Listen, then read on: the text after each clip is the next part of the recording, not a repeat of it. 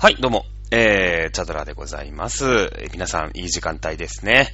えー、ということで、えー、やっていくわけなんですが、まあ、アメリカ大統領選挙は、もういいかな。3週ぐらいにわたって、3週、4週、1ヶ月、まあ、軽く1ヶ月ぐらいやってますけれども、えー、法廷闘争にね、えー行っちゃいましたね。先週からほぼ、あのー状況は変わってません。ただ、えーと、クリア、ポリティクスですか？リアルクリアポリティックス。えー、まあアメリカの、なんていうのかな。まあ世論、で、一番有名な世論調査の会社とでも言いましょうか。ね。えーまあいろいろなところのこう、まあほら、一つ、また、マスコミによってさ、いろんな集計の仕方があるじゃない？ね、日本だってさ、石破さんがね、総理大臣にふさわしいみたいなね、そういうのもあったりもするから、まあいろんなところをこう集計してその平均を取るみたいな感じですね。リアルクリアポリティクスという、まあ RCP という一つ、世論調査の会、かまあ、会社みたいのがあるんですよ。で、そこを、まあ一応私も毎日チェックはしてますけれども、なんとですね、まだ決まってない。ね、えー、赤と青で大体塗りつぶされていて、共和党は赤がシンボルカラーなのね。で、民主党は青が、あのーシンボルカラーなんですよ。まあ、逆じゃないかっていうね。民主党の方が赤っぽ、赤っぽいぞって思った人は、あのー国際感覚がある。ね。あるよ。うんね。えー、まあまあ、昔からね、えー共和党が赤で民主党が青なんです。これは決まってるんです。ね。え実は、心の中は民主党は赤だよ。ね。共和党は青だよ。ね。えーえーそれは先に言っときますよ。これ分かる人は分かるからね。分かんない人は分かんなくて結構でございますね。えー民主党がよっぽど赤化してるなっていうのが、ね、えー分かんない人は調べてください。すぐ出てくると思います。はい。え実はまだね、決まってません。で、一旦はね、えーバイデン269だったかな？えーまで行ったんですけれども、おスイングステートって言って、まあ、どっちに転ぶかわからないっていうところにね、えージョージア州、アリゾナかな？アリゾナとジョージアが戻、戻りましたね。えー、もともとバイデン勝利ということになってたんですけれども、今の時点で決まってないのがアリゾナ。えー、アリゾナ皆さんどこにあるかわかりますか？メキシコに面してますよね。まあ、アリゾナって言うとなんか、ね、あったかい地方だなってのはなんとなくわかるよね。うん、サボテンとか生えてそうじゃない？アリゾナだよ。アリゾナ。ね。えー、カリフォルニアの、まあ、隣、右、右隣？なんですけれども、まあ、メキシコに近い。まあ、メキシコっぽいイメージですよね。えー、それから、ジョージアか。えージョージアは逆サイド。えー東海岸ですね。えーあの、土地の神のジョージアとは違うからね。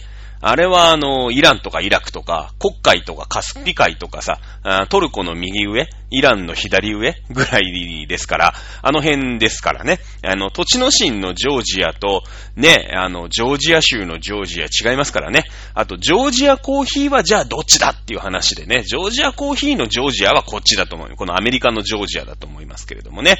えー、ですね。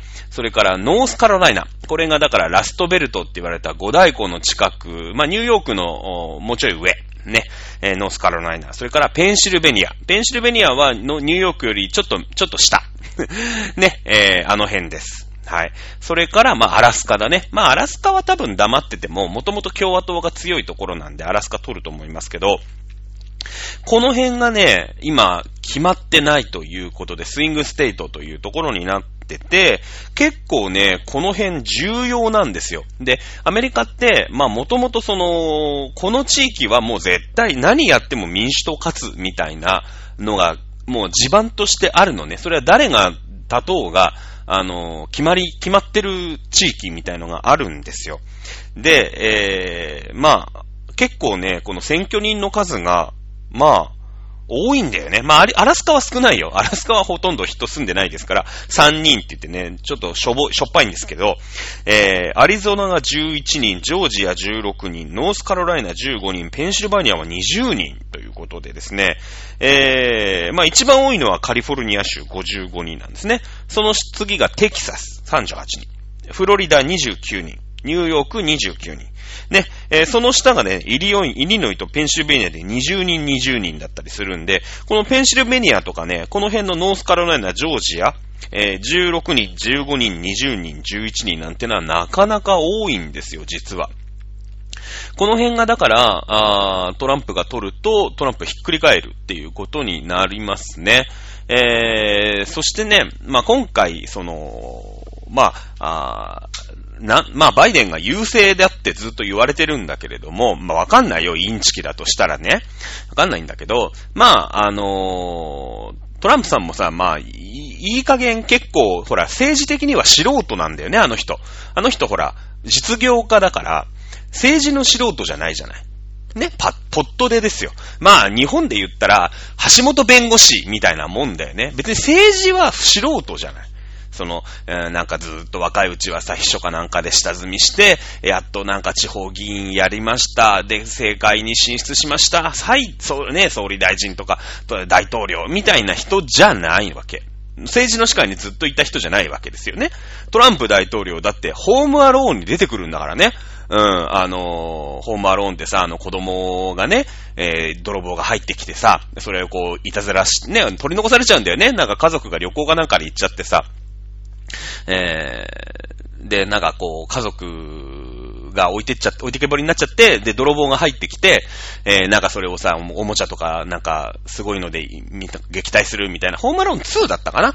えー、かなんかでね、えー、トランプさん出てきますね。えー、あのプラザホテルかなんかの、あの支配人として実際に映画に出てたりもしますよね、トランプさんね。はい。で、まあ実業家なんですよね、あの人ね。だから政治的には素人なんですよ。だからやっぱり、政治の世界的にはポットでだし、まああんまり人気もないよね、正直言ったらね。うん。だけど、まあ、あ前回はね、えー、大統領になったわけですけど、じゃあ、あ結構ね、素行不良なんだよね。割と。結構こう感情的にさ、怒るわけ。まあだから石原慎太郎みたいなもんだよ。東京都知事。3期か4期ぐらい前に東京都知事やった石原慎太郎さんっていうのもあの人はもともと政治の世界というよりも作家さんだ、だよね。文豪なわけじゃないですか。ね。えー、だけどまあ、東京都知事になってさ、政治の世界に入ってきたって。これはまあ、なかなかこう、うん、なんていうの？政治の世界的には、まあ、素人というかね。うん、もともとその政治の世界には詳しいとは思いますけれども、うん、まあこう、バーンと出てきた、えー、感じな感じですよね。で、結構素行不良、言いたいこと言う。もうツイッターとかひどいですよ。割と。もう悪行増言言って結構なんかツイッターからもなんか止められちゃったりみたいなね、規制がかかっちゃったりみたいなことやってるんですけど、えー、そんな感じだよね。うん、なので、まあ、反トランプというかね、もうトランプはいいだろうと。いうような人たちも結構アメリカ人にはいてですね、あのー、まあ、トランプにはちょっと入れたくないなっていう人たちがまあ、バイデンに入れたみたいなことはあるのかもしんないね。ただ、政治をやるのは今度議会も一緒に今選挙やってるんだけど、あのー、なんていうのかな、まあ、セパレートボートって言うんだけど、その、トランプには入れたくないんだけど、でも民主党嫌だよねっていう人は、意外に共和党の議員の人に入れてたりするんだよね。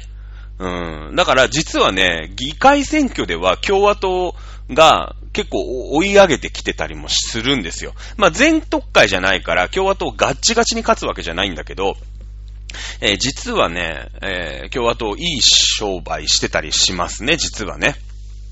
まあ、ここで何を言っても決まらないので、あと1ヶ月は言うに決まらないから、まあ、このぐらいにしておきましょう。えー、まあ、不正だ、インチキだってなるのが、まあ、結構ね、いやー、マジで今回やばいぞっていう空気にアメリカもなってきてるんですよ。で、まあ、そのね、リアルクリアポリティクスっていうところも、いや、これバイデン当確って言ったけど、ちょっとこの当確なしねっていうのを何個か出してきてるんね。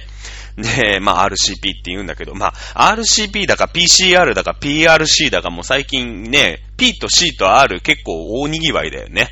大賑わいね。ここで整頓しといた方がいいよね。RCP はアメリカの世論調査会社。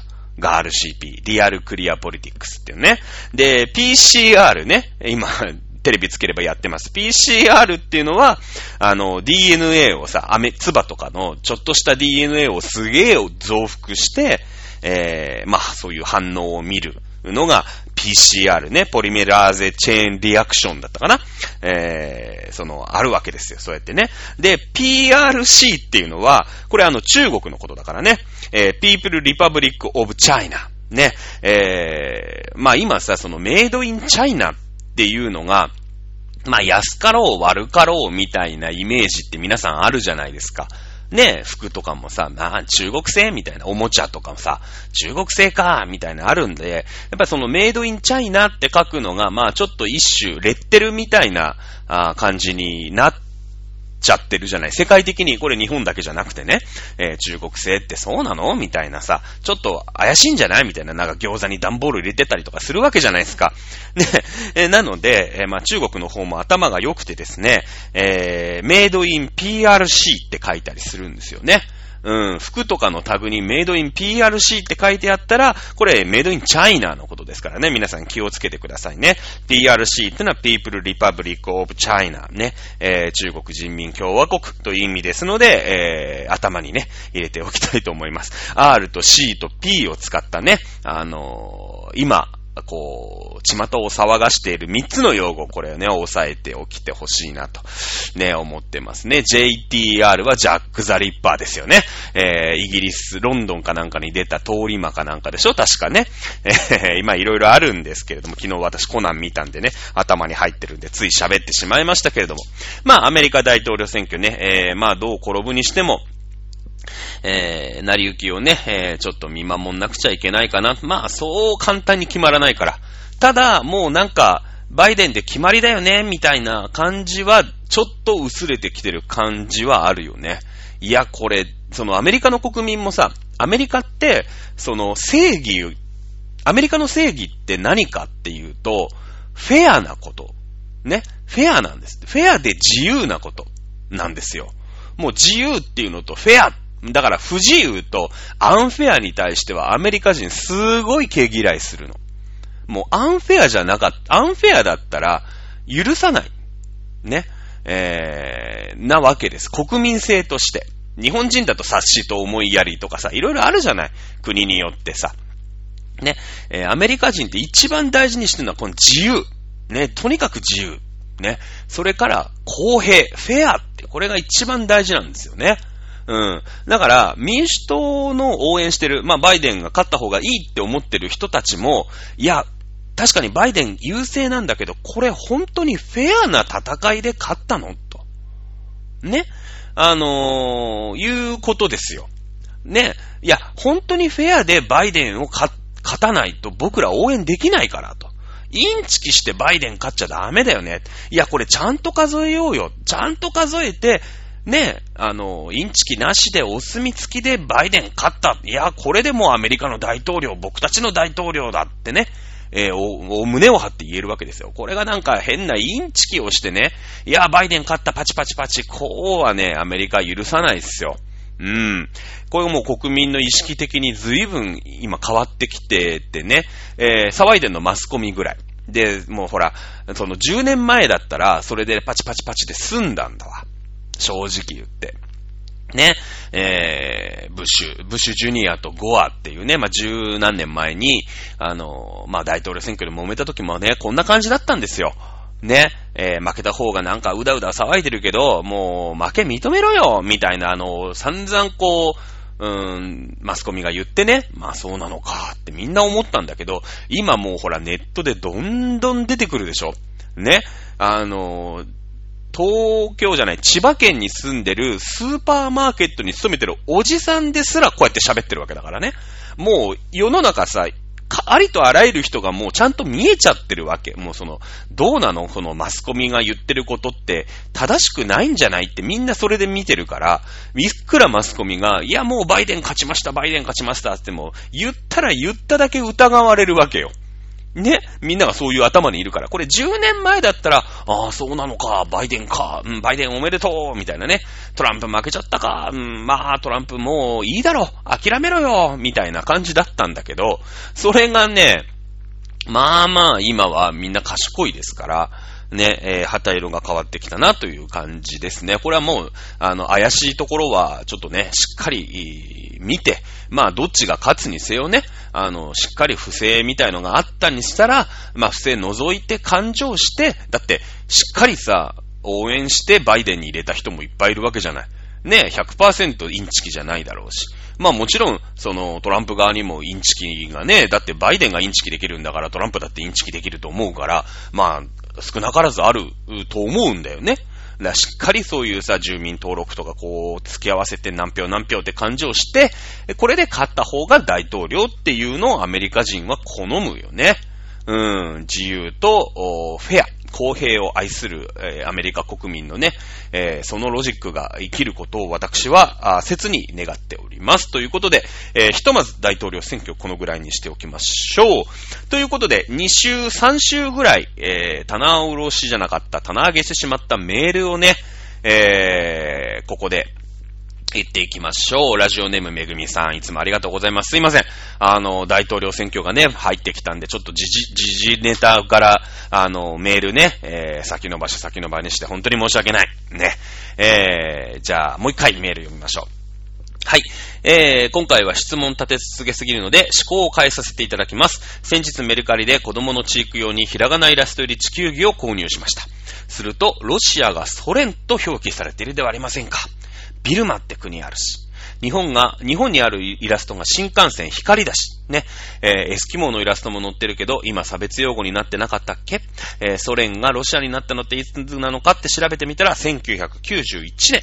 ビルマがミャンマーになったのは1989年。30年前以上、30年以上前の地球儀かーい。ね、え、新品同様だけど、めっちゃ安かったのはそういうことかー、とがっかりしました。そこでチャドラさんに相談です。子供に聞かれた時のために答えるようにしたいので、30年前から現在まで新しくなった国を教えてください。できれば、首都もお願いします。と。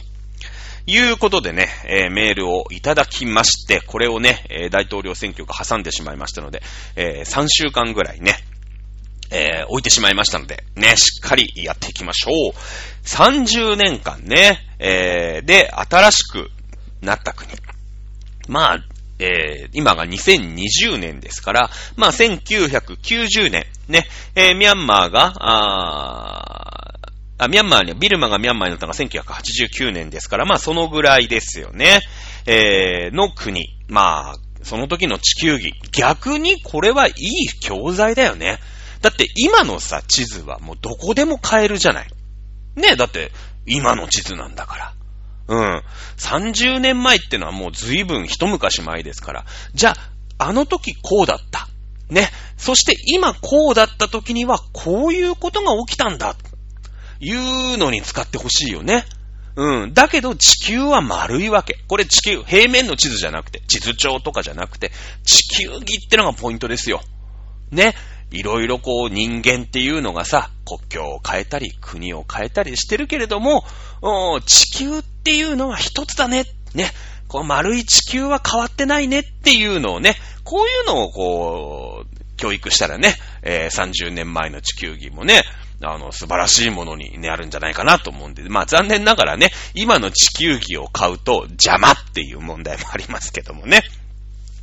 はい。ということでですね。まあ、30年ぐらいということで、まあ、国が変わるっていうことは、まあ、何か政治的に、えー、何かが起きた。ね、いうことを、まあ、表していますよね。その前に、国って何っていうところから、この問題は、実は入っていかなくちゃいけないんですよね。うん。えー、まあ、めぐみさんのね、えー、持ってらっしゃる地球儀が私の手元にあるわけではないので、まあ、あちょっとわかりかねますけれども、ね、詳細に関してはわかりかねますけれども、国って何なの？ね、どうやったら国ってさ、あ認められるの？っていうことだよね、結局は。うん。えー、ということで、調べました。はい。えー、国っていうのは、まあ、国家ですよね、国家。は、一つの政府に属する土地という意味だそうです。ああ、なるほど。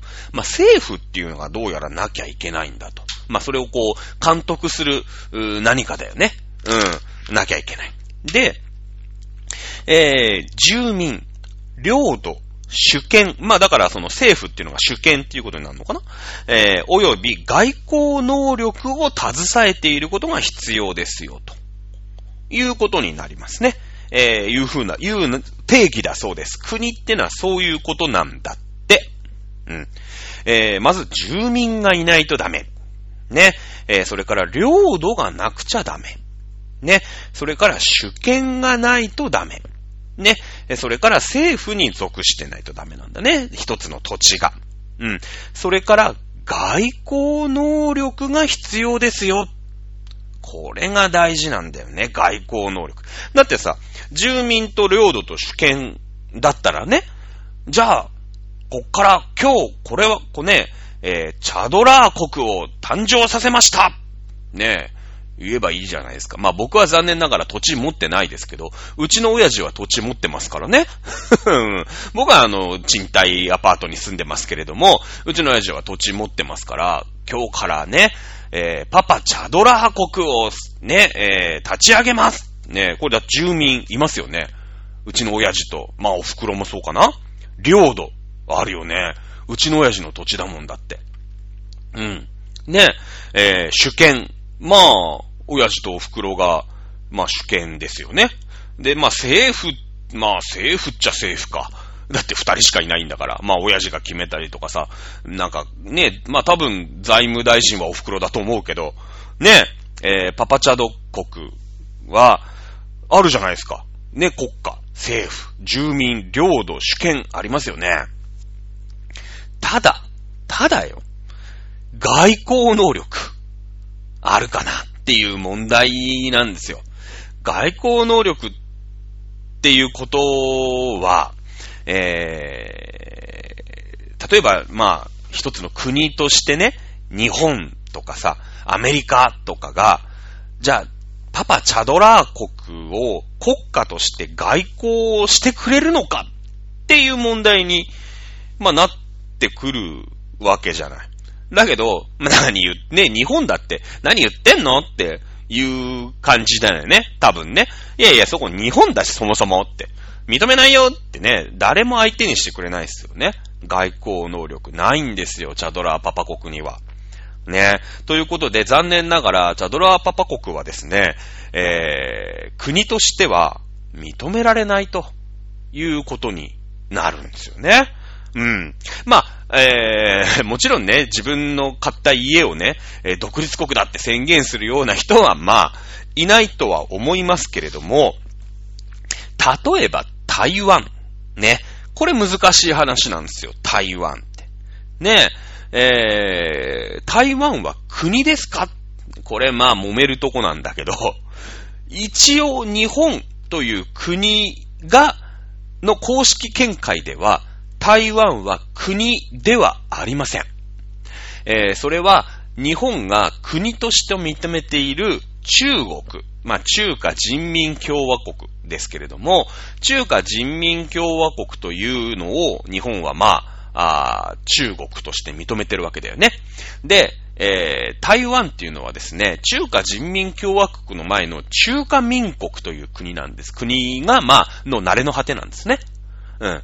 えー、もともとは中国ってのは中華民国だったんです。日本が日中戦争って言って中国さ、たまにほら、ね、靖国に行ったりするとさ、なんか中国とかにね、ひどい迷惑をかけたのに靖国に行くとは何事だみたいにで、中華人民共和国から怒られるでしょめっちゃ遺憾のいいとか言われるじゃないですか。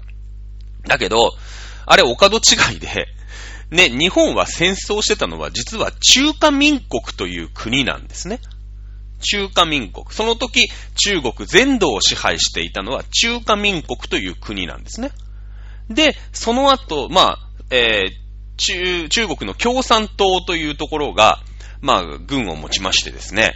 まあ、今で言うと、まあ、IS みたいなもんだったの。その、中、日中戦争の時の中華人民共和国にいずれなる中国共産党なんてのはもう山岳にいたゲリラ組織みたいなもんで、まあ IS だよ。IS。ね。えー、だったの。非、非公式ななんか、あの、武装集団みたいなもんだったんですよ。で、そこにいたのが毛沢東っていう人で、あの、戦争の天才。ね。もうこの人は政治は本当にアンポンタンだけれども、えあの、軍隊持たせたらピカイチなんですよ。もう本当に IS みたいな、あのー、なんていうの、山奥にね、えー、いた武装集団だったけど、あっという間に、えー、中国共産党がですね、中国をどんどんどんどん、まあ中華民国をどんどんどんどん攻め立てて、で、えー、もう台湾に追いやっちゃったんですよ。台湾に追いやっちゃった。もう台湾しか、もう拠点がなか、なくなっちゃったの。だからもう、ね、えー、なんだろうね、例えば、あなんだろう、まあ、例えば私、チャドラーがですね、えー、武装放棄をして、日本、ね、日本国を相手にね、戦争をしてですよ。僕は毛沢東とすればですよ。もう日本という国を相手に戦争するわけですよ。ねだって、えー、軍隊も持ってるでしょだって戦争してるわけですから、日本とね、あの、中華民国は。ね、日本だって自衛隊がありますよ。僕はね、もう、武装放棄をしてね、もう自衛隊ごと、もう全部ゲリラ戦を展開してね、ぶっ倒していくわけですよ。ね、で、もう、あの、なんでしょうね。えー、日本という国ね、総理大臣とか、軍隊とかも全部もうやっつけて、日本という国を、そうだな、まあ、佐渡島にね、もう追いやって、それ以外の日本は全部チャドラー国だって、ね、もともとは IS みたいなね、あの、チャドラー IS 総統がですね、えー、日本を全部佐渡島に追いやって、それ以外は全部チャドラー国にしちゃったんですよ。今の、それが今の、中華人民共和国、共産党ですよね。うん。で、えー、だからあそこ一応内戦というか、ちょっとバチバチじゃないですか。本当は中国はもう台湾も全部中国のもの。まあ今でも中国のもので、ただただあそこなんか勝手に選挙してますみたいな体なんですよ、今んとこね。えー、台湾は。で、えー、なので、で、日本は中国、まあ中華人民共和国という今の、共産党の政府と、日中、日中親善条約だっけ？えー、国交正常化、日中国交正常化でね、えー、したでしょ？で、えー、そうすると、あの、台湾にいる、まあ今の台湾のね、えー、元、えー、中華民国の、慣れの果ての台湾とはですね、正式に国交を結べないんですよ。国交ってのは国と国の交わりですから。ね、えー、中国と、まあ、中華人民共和国ね、めんどくさいな。中華人民共和国と国と国のや、あのー、結びつきをしてますからね。交わりをしてますので、えー、日本はそれを、台湾を国として認めるわけにいかないんですよね。うん、中国を国として認めてる、中華人民共和国を国として認めてる、認めてるわけですから。ね。まあそんな感じでですね、外交能力、まあつまり、他の国が認めてくれないと、国というのは存在できないということになるんですね。自分だけ言っててもダメなんです。だ台湾は台湾で自分たちは国だって言い張ってるんだけど、まあ、あ中華人民共和国は当然認めないし、ね、中華人民共和国を正当な国と認めている日本も、うん、仲はいいんですよ。あの、台湾ってのはすごい親日国家でね、日本と仲良しですけれども、国として、まあ、認めるわけにはいかないですよね。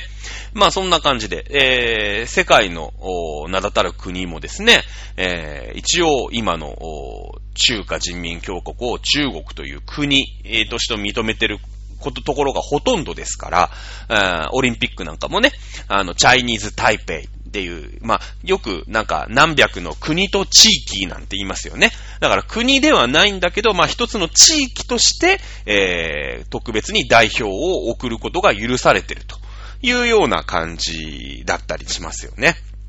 はい。えー、いうことで、まず国って何なの？ね。えー、結構ね、その、だから、今世界に国っていくつありますかっていうと、いや、日本が承認してる国は何カ国ですよとか、ね、えー、アメリカが承認している国は何カ国ですよとか、ね、えー、国連に加盟している国は何カ国ですよ。これは言えますけれども、今、地球上に国はいくつありますかっていうのは、これはね、えー、立場によって違うんだよね。うん。日本が、日本から見て何カ国。ね。ドイツから見て何カ国。アメリカから見て何カ国ということで、非常に、えー、難しい、えー、質問であるのは、これ確かですね。はい。えー、ちなみに国連に加盟している国は現在193カ国です。国連に加盟している国。だから、国連という組織は国として認めていますよ。いうことが、えー、国が193カ国あります。はい。だけども、この中には、国として日本は認めてないですよっていう国も実はあるんですね。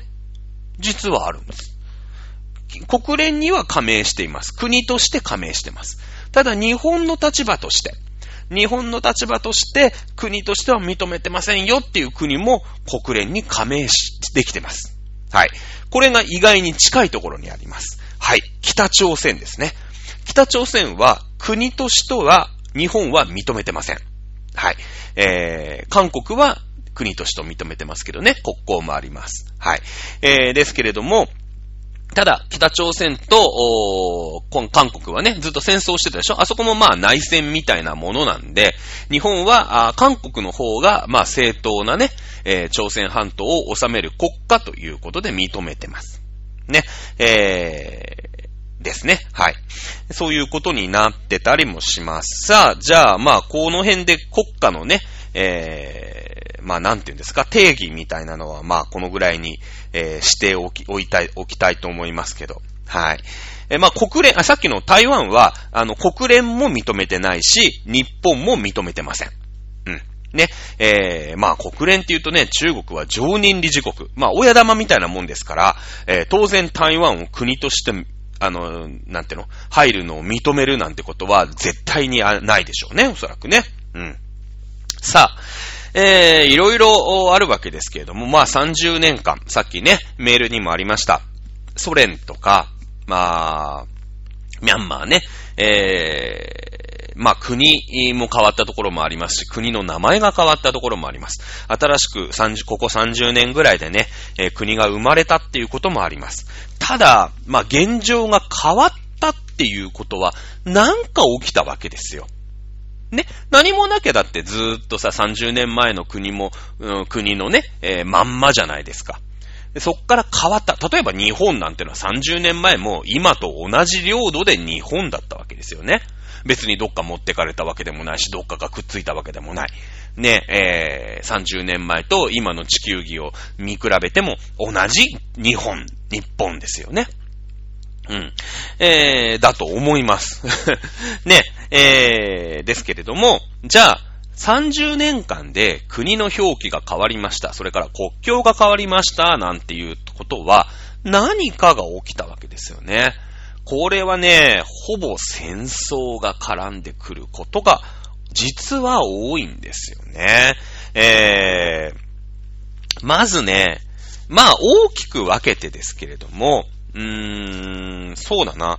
あのー、セルビアとかさ、まあ、ユーゴスラビアという国。多分、えー、1989年の時の、えー、地球儀ではユーゴスラビアという国が、まあ、あったりもするんですけど、まあ、ユーゴスラビアという国がですね、まあ、無理やり、無理やり国だって言ってるんですけれども、まあ、その、いろんなね、えー、民族、いろんな言語、いろんな文化、あこういったものがもうごちゃごちゃっとしてるのが実はあユーゴスラビアという国なんですね。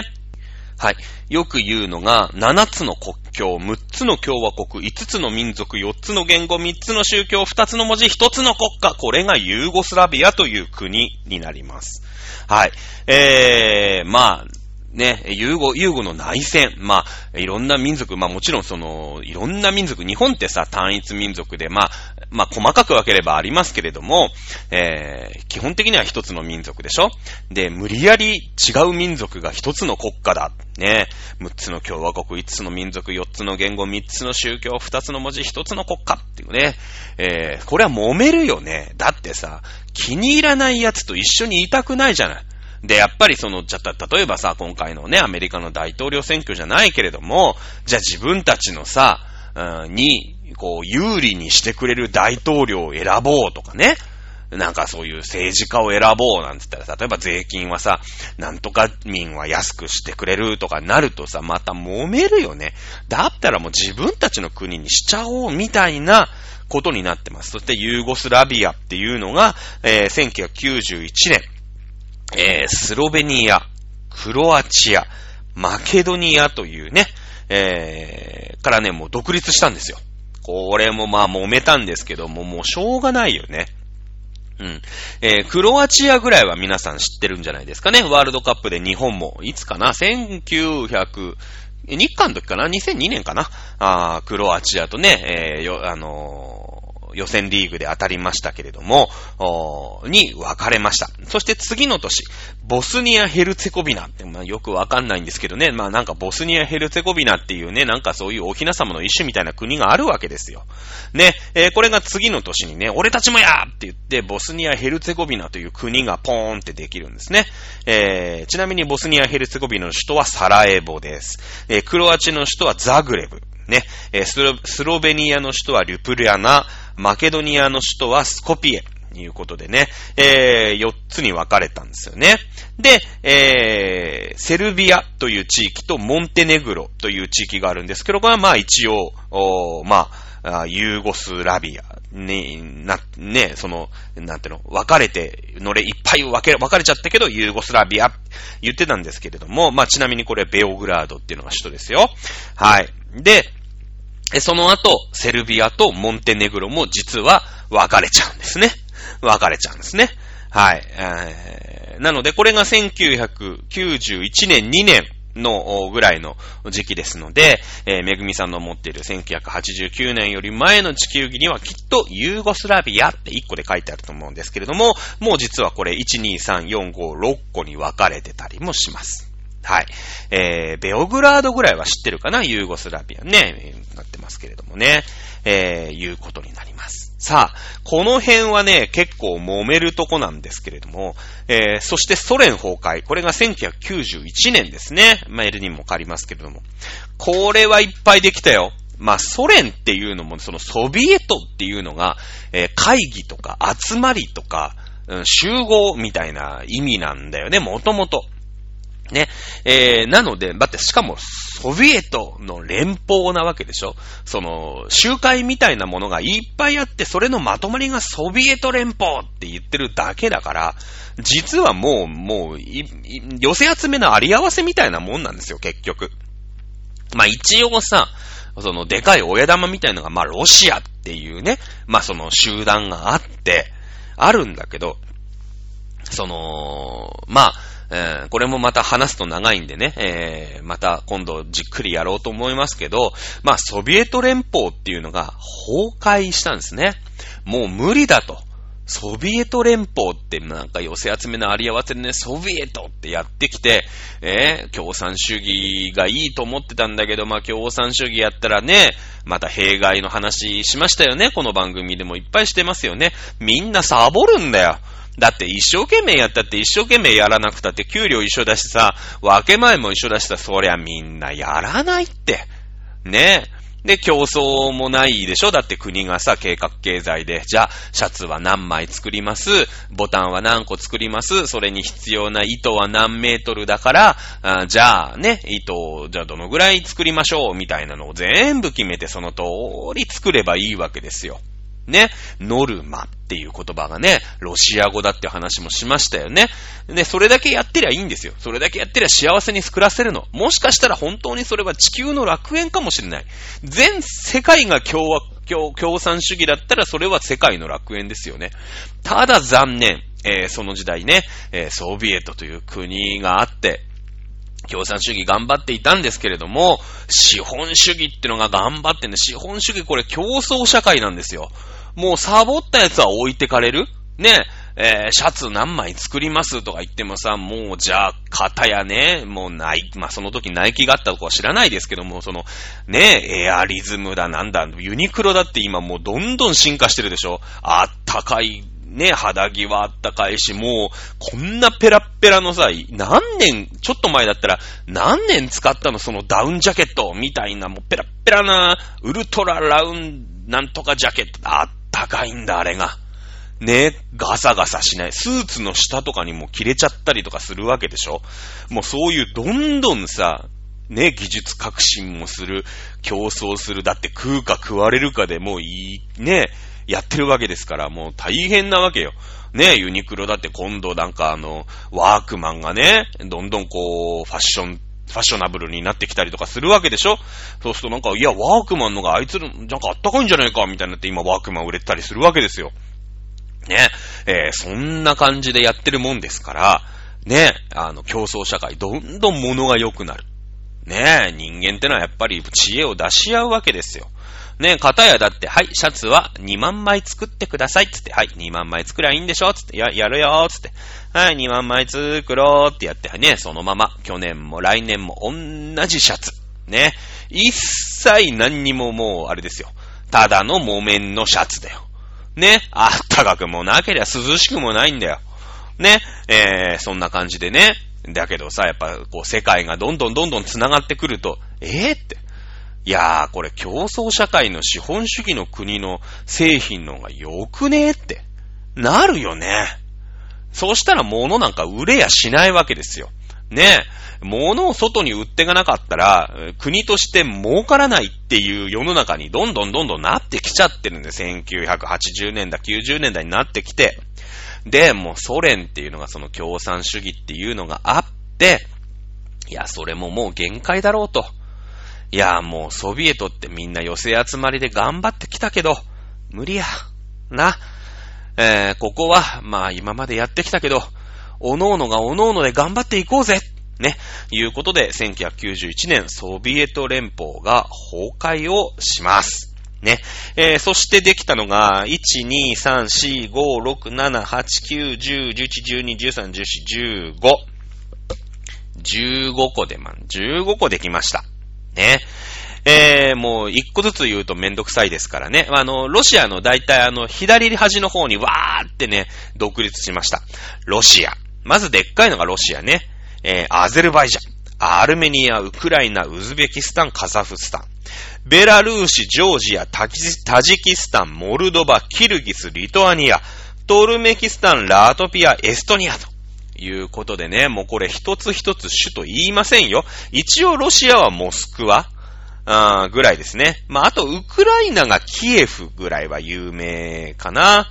あとなんだろうね。あ、さっき出てきた、ここで出てきたジョージアっていうのは、あの土地のシがね、えー、出てきたあのジョージアで、さっきのアメリカ大統領選挙のジョージア州のジョージアとは関係がございません。ね。えちなみにジョージアってのは、これあの、グルジアって呼んでたんですよ、昔は。ね、えー、これロシア読みなんですね。ロシア語読みで、だから昔はロシアっていうのが一番親玉でさ、それソビエトの中でロシアっていうのが親玉だったから、その中にね、ジョージアっていうのがいたんだけど、えー、でもほら、ロシア語読みで統一してくださいって言われて、グルジア、グルジアって言われてたんだけど、独立したらさ、なんで俺はロシア語読みしなきゃいけねえんだよって、うちもジョージア語ってのがあんだわ、つってね、えー、グルジアではなくてジョージアという読み方に変わりましたね。2015年まで、えー、えー、グルジアという国が、まあ、存在はしてたんですけども、まあ、ちょっと変えよう。俺たちのアイデンティティだから、俺たちの読み方でやらせてくれってね、言ってね、2015年にグルジアという国はジョージアという国に、えー、実は変わったりもしてるんですけれども、えー、1、2、3、4、5、6、7、8、9、10、11、12、13、15、15個の国に、えー、ソビエトという国がですね、まあ、分解をして、まあ、今でも一番大きいのはね、ロシアということで、まあ、ソビエトの持っていた社会的な地位みたいなものは、ほぼロシアが引き継いでます。例えば、国連ね、えー、の常任理事国っていうのもソ連だったんですけど、まあ、ロシアと。まあ、モスクワというね、えー、元々の首都を抑えてたりもしますし、まあ、ソビエト連邦の中でも一番親玉でしたから、あまあ、いうことですよね。うん。えー、まあ、引き継いでいるということになります。はい。さあ、さて、ミャンマーだね。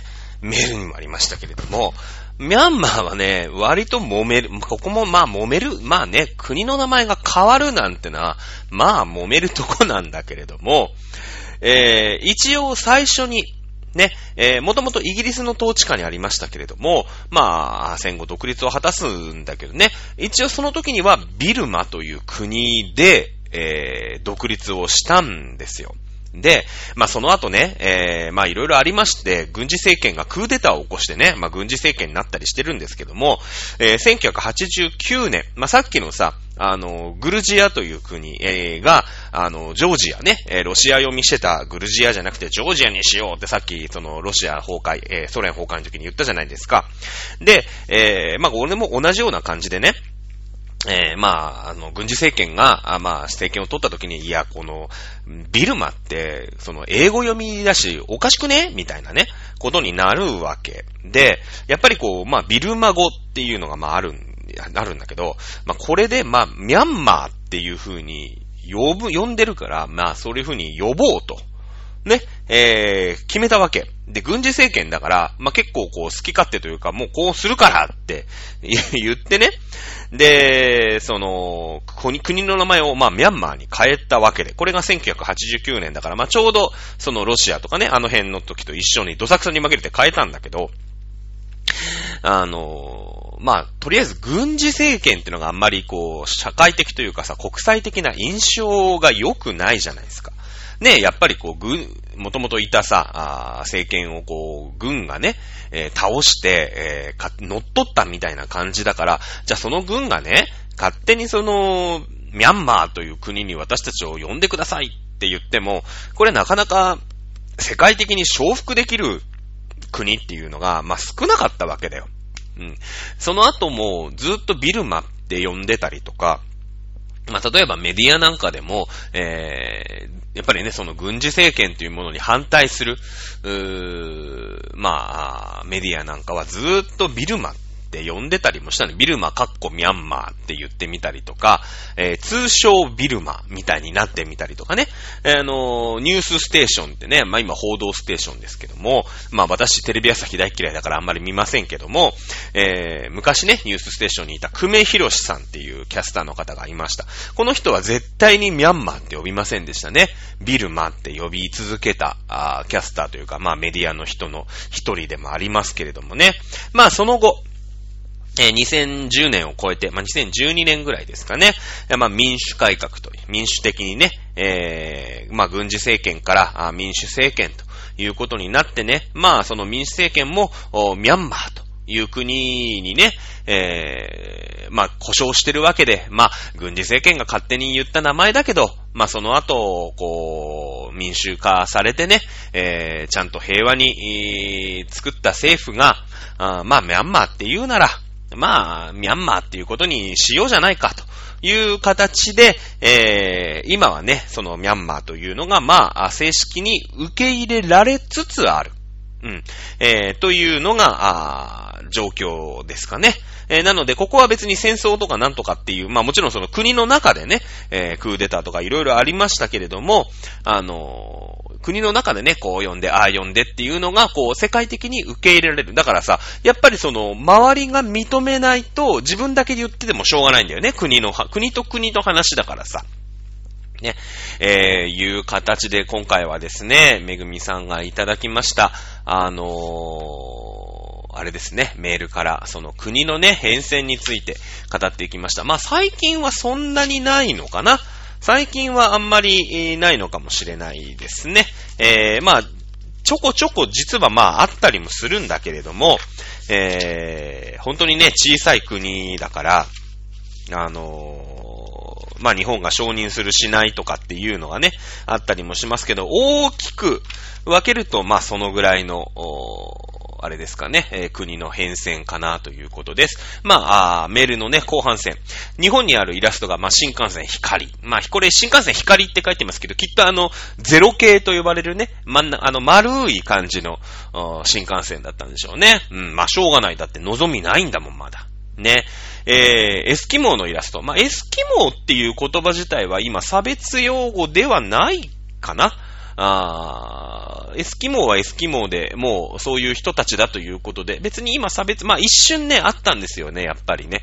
その、まあ、文明国として、えー、やっぱり狩猟採集をずっとやってる人たちだしね、あと生肉を食べる習慣があったりとかで、まあどうしてもその野蛮だというイメージがあってね、えー、もともとその差別用語だっていう風潮ってのは一瞬ありましたけれども、今は別に、まあそういったね、あのーまあ、あ習慣。まあ今、その、なんて言うんですか、えー、先住民族みたいなものに対するさ、えー、まあリスペクトとまでは言わないけれども、まあそういったものも回帰されてきてるじゃないですか。なので、まあ差別用語ではないですね、別にね。うん、と思います。まあ、そんな感じでですね、30年前から現在まで新しくなった国ということで、まあ新しくなったということは古いところから何かが変わった。ね、何かが起きたということで、えー喋っていたら、今日はこんな時間に、えーなってしまいましたね。えー結構今日は長めの番組になってしまいましたけれども、よろしいかなということです。さあ、次回はまた何をやるのかという話にもなってきますけどね。えーまあ大統領選挙に動きがあれば、そちらをやるでしょうし、やらなければね、また何か、あー素材を見つけて喋っていただき、いこうかなと思っています。お茶の塾でございます。それでは今週の授業以上でございます。キリスで着席ということで、また来週お楽しみください。さよなら。